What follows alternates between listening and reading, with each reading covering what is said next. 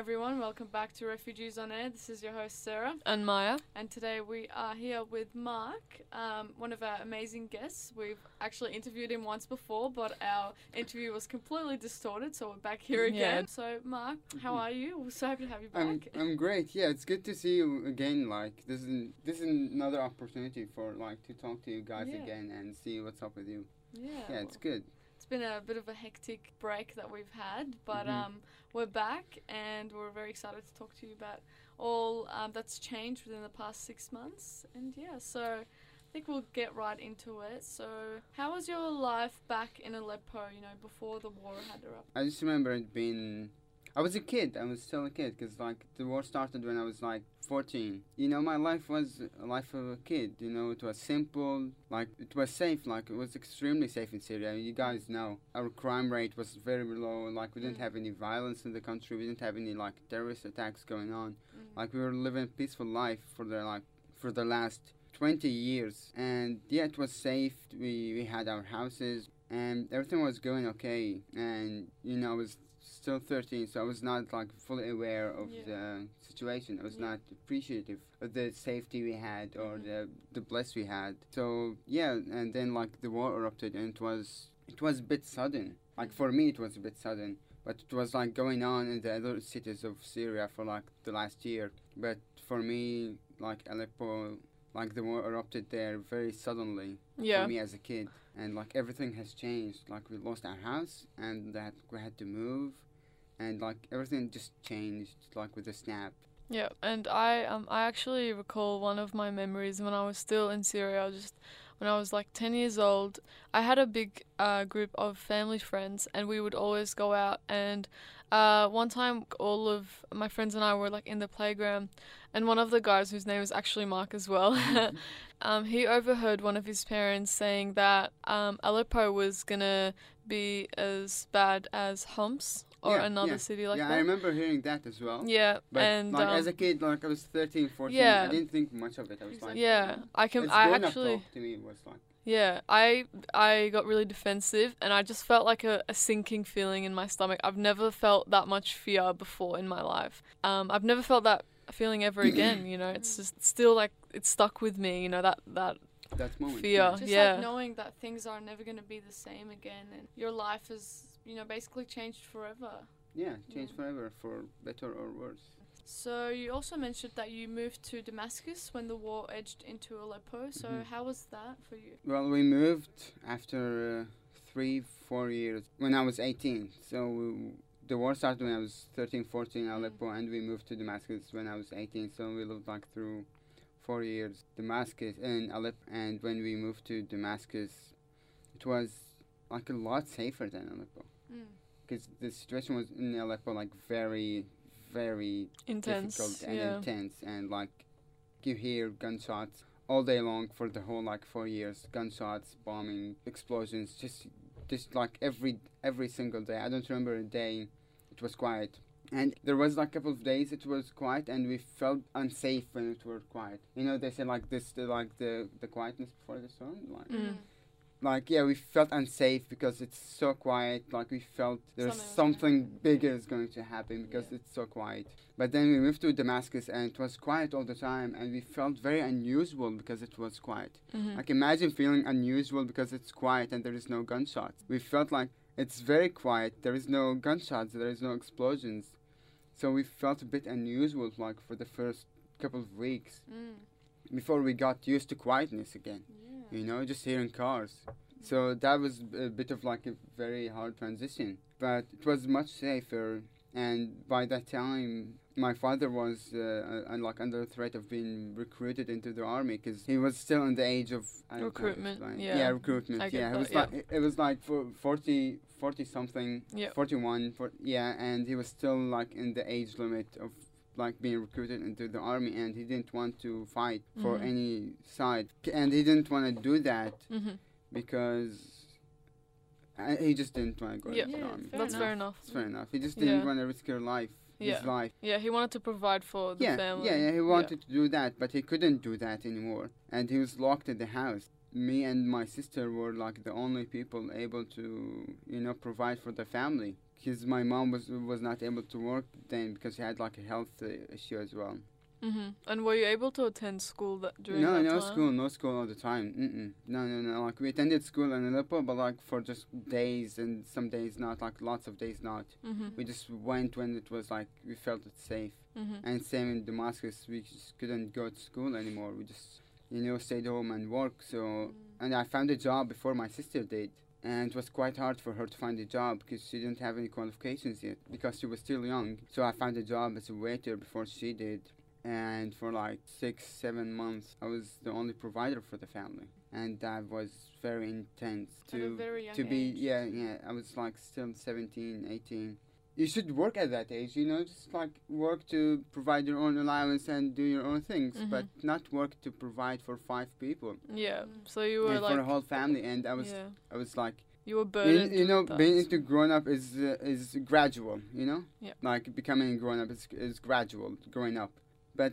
I, I didn't have that graduality i just there was like a switch i had to like snap from childhood teenage years to being a grown up and provide for the family and that was a bit uh, that was a bit hard but i got used to it because like by that time if you live through a war like through your childhood and teenage years you get very adaptive Mm. get very adaptive to things and situations snapping and changing very quickly Yep. So it does not matter anymore. You you get used to changes like quick and sudden changes. And i think i still have that ability because of the war it's not it's not it's not it's not a good thing but i'm more adaptive now to sudden changes and unexpected things. I, I can i can work with that in a very good way. To you, what was the most important lesson that you um, had learned when you were the uh, provider for your family during that time in Damascus? it's hard being a grown up yeah. Yeah, I learned that. I was like, this is hard being a grown up and providing for people. Like I was more appreciative for my what my like my parents did. For like when I was younger, of- them like being the provider. I was like, this is hard. They like my parents were doing this for the last twenty years, and I was really appreciative of their you know effort doing that all day, provide for us. Even though I just did it for six months, it's not it's nothing compared to what they did for us. So I was more appreciative of what what they did. How was your life like in Iraq, and what did you spend your time doing there? Same as I did in Syria in Damascus. So we moved to Iraq when I was 18, 19. And there was nothing else to do there except work because I couldn't study there. I thought about studying and like it was safer and like we were more comfortable financially because my dad and mom were working in Iraq. But uh, I just couldn't do it because there I was an illegal immigrant. Yeah. Like I just I just didn't have uh, like uh, A work permit. I didn't have Yeah. work permit. I didn't have permit. I was just there on a UN refugee paper, and all I could do there is work. Even though like we didn't have a work permit, but like you had to work to live, because like there was no support at all from anyone. So like there was like absolutely no support.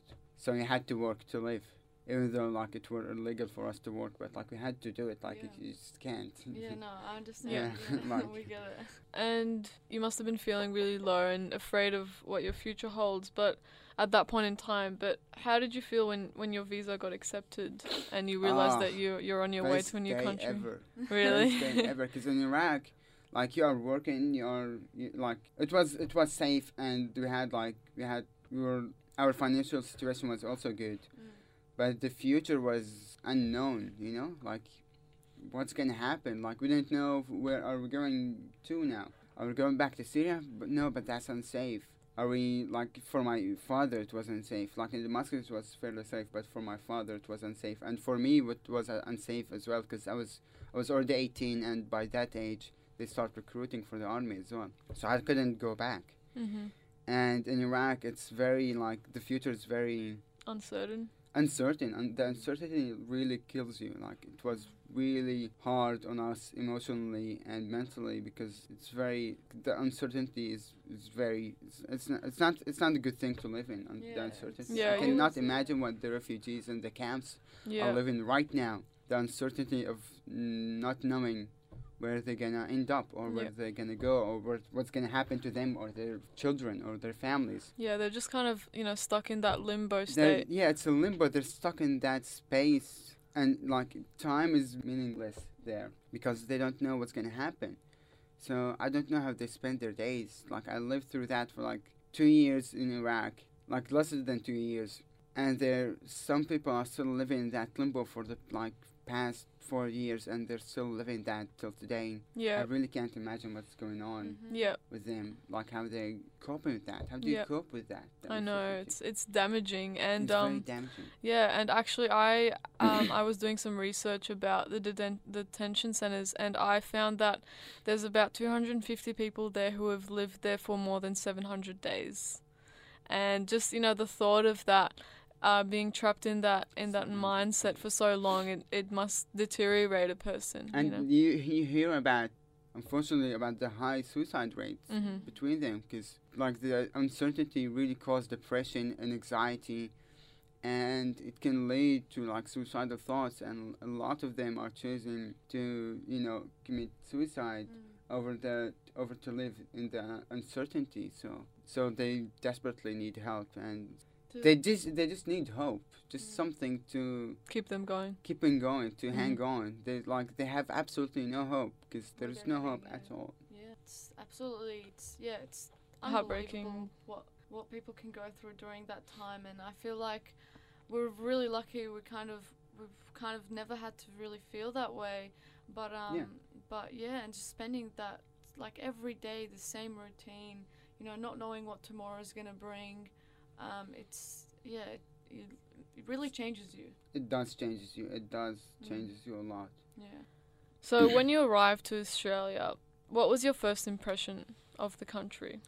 You know, I felt like I used to l- watch lots lots of like Hollywood movies and American movies when I was a kid. So yeah, that's why I learned my language from, like the English from. Uh, I, I I was I was trying to compare it, you know, because that that was the only resource I had to Mm. compare it to the information I had from the movies and stuff. And to be honest, I was not I was not that surprised because I was I already know how the community works here because of the movies. Like the, the people say like movies are not a good resource Representation. and yeah. representation, but if you just tone down the image of the movies, it's it, it, is a good representation Yeah. of, of the society. Like I was not surprised by anything here, to be honest. Mm. I was not like shocked because I already know like how things go. Even though like the movies I watch are mostly American, Mm. but Australia is very westernized yeah. country and very Americanized.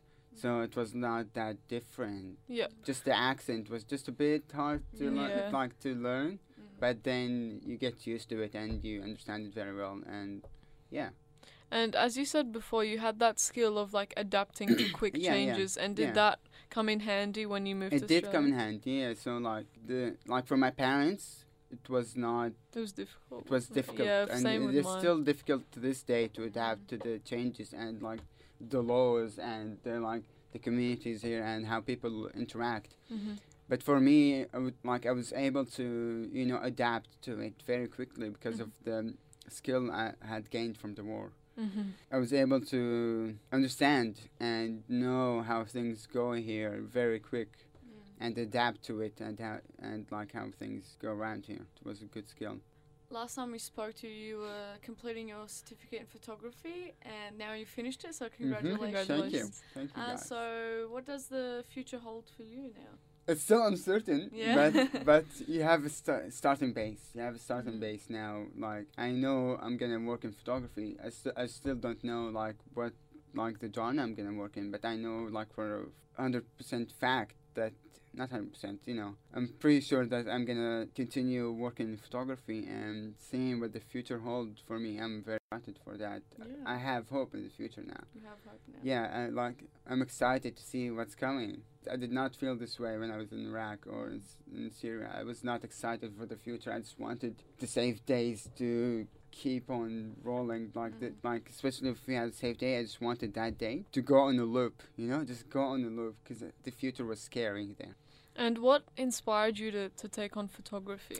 I wanted to tell stories because I was influenced by movies and yeah, I was influenced by movies more than books because I watched more movies. I tried to um, tell stories by writing, but I was not able to express myself or the stories very well through writing. So I turned into something visual. I thought, like photography was easier for me to express myself more efficiently and well because I had lots of memories from films. Like I know lots of films and I know I know how to work with visuals more than writing. I appreciate writing and I still love to you know just write some notes or scribble scribbles you know but it, it's not as effective telling the stories as photography and videos as well. Yeah, I got into videos lately, and I'm I'm thinking about expanding that as well.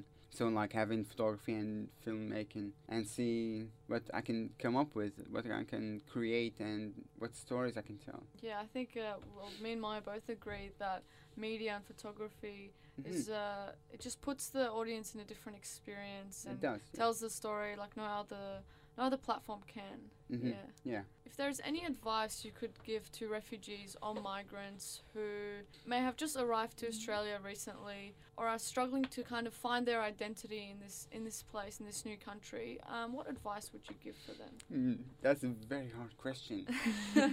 Because yeah, I, di- I didn't like follow a certain rule or advice for me to like adapt to the society here, okay, everything here.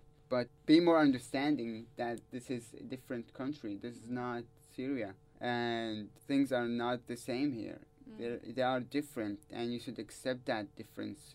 Because like being different is good. Mm. Don't lose your own identity and try to keep that through like family and events and stuff but don't reject the identity of other people here as well and accept that more it's very hard to balance that Oh, very but hard, yeah.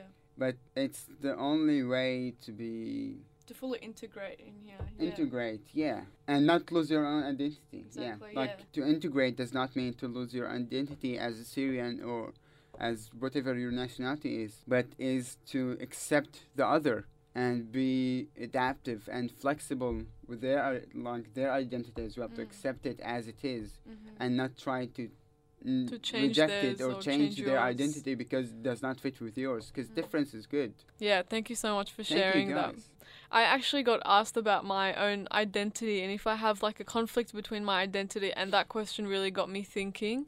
Um, I did an interview earlier with a student from Monash who's studying Mhm. journalism, and um, she asked me, "What do you identify as? Like, are you Syrian Australian? Are you just Syrian? Are you just Australian?" And I was like, this really got me thinking because when I came here, I struggled to adapt and assimilate. yeah Um, but with time and you know with effort, you start to realize who you are, what your identity is, and you try to assimilate into your surroundings and learn other people's identities. But that doesn't necessarily mean that you lose yours. you know? Yeah, does not mean you lose yours. You can keep your own identity no matter how long you've lived in this country, no matter how young you came here.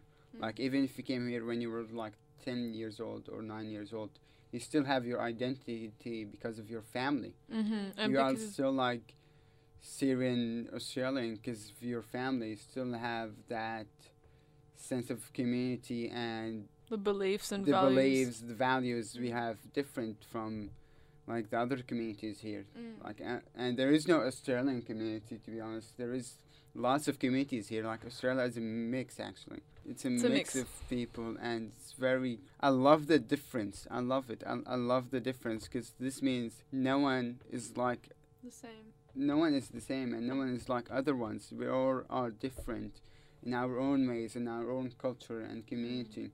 Even though we are from the same like country, but we are different as well, like from each other because like we live through di- different lives different Mhm. experiences different families as well like e- each family have different beliefs as well like there is a syrian community but each family in that have their own different values and different beliefs and stuff there is no i, I like the difference i like the difference it, the accepting the difference does not keep us in bubbles like being in, in, in a bubble is not i don't want to say it's not good but it's You'll learn a lot more if you'll you learn go out. more and you'll understand life more when you get out of your bubble and see what others have in their bubble and see just have a look inside? Yeah. you will learn a lot yeah Yeah. yeah All right, I think think that's about it. So thank you so much, Mark, for joining us again. Um, we were really honoured to hear your story and um, hear your advice and what you had to say because we think it's really important. thank you guys Thanks. Appreciate that. Thanks, Mark, and we wish you all the best for the future. And um, you know your photography as well. We'll make sure we link um, all your photography accounts on our Facebook page Oh, because you really you. you really have an eye for photography yeah, and you do. um, yeah, every time I scroll through like Instagram, you always come up, and I'm like, oh, Oh. my god, who shot that? And I'm like, oh my god, it's Mark. yeah, it's um, really yeah, it's it's very good. So just keep go- keep on going with that. Thank you guys.